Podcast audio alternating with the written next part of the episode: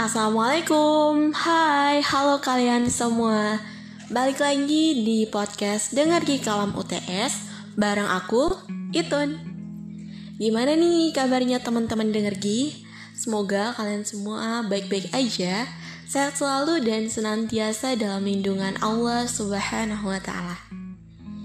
Ini episode satu-satunya untuk bulan September dan rilis di akhir. Aku mau minta maaf karena Biasanya kita rilis dua episode dan di bulan September ini cuma satu.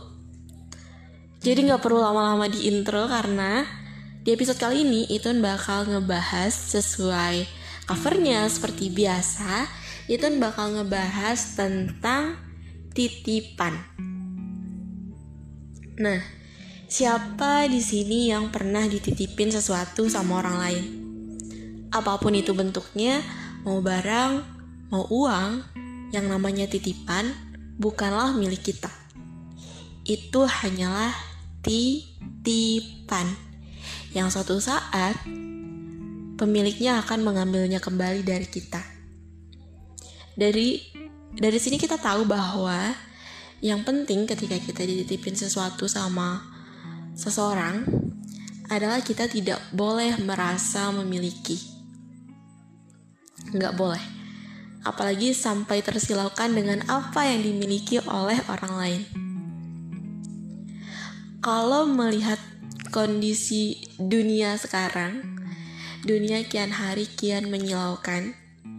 Era digital membawa kita pada gemerlap keindahan dunia maya. Ya gak sih? Kehidupan orang-orang dengan segala kelebihannya, gak hidup para influencer sungguh menyilaukan mata. Tak sedikit dari kita yang berpikir dan bertanya dalam hati, kapan bisa seperti mereka? Punya jutaan followers dan serba berkepunya. Kita dibuat lupa.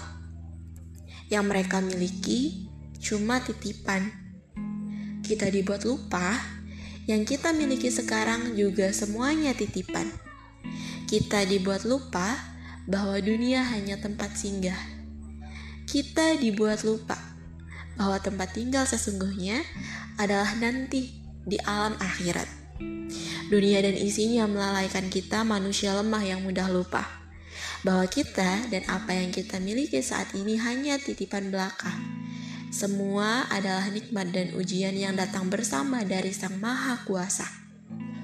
Kita bahkan kerap lupa dengan sosok influencer sejati yang punya miliaran follower sejak dulu, teman-teman. Ia tak punya rumah mewah seperti influencer yang saat ini kerap lewat di timeline media sosial kita.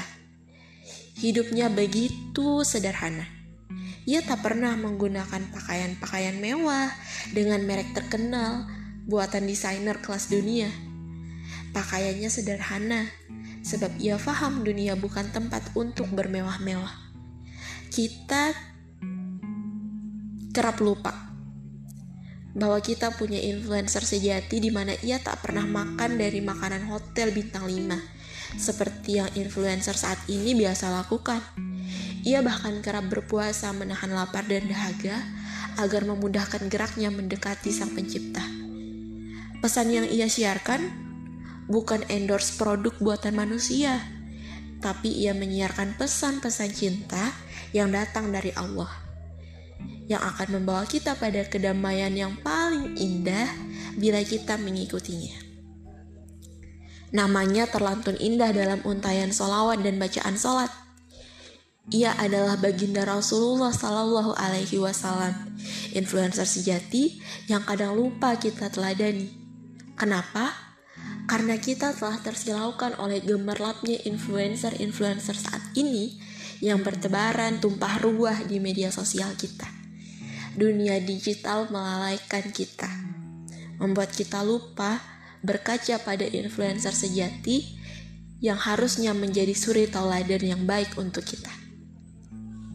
Kalau melihat cara hidup baginda Rasulullah Sallallahu Alaihi Wasallam, dan balik lagi ke tema kita di episode kali ini yaitu tentang titipan,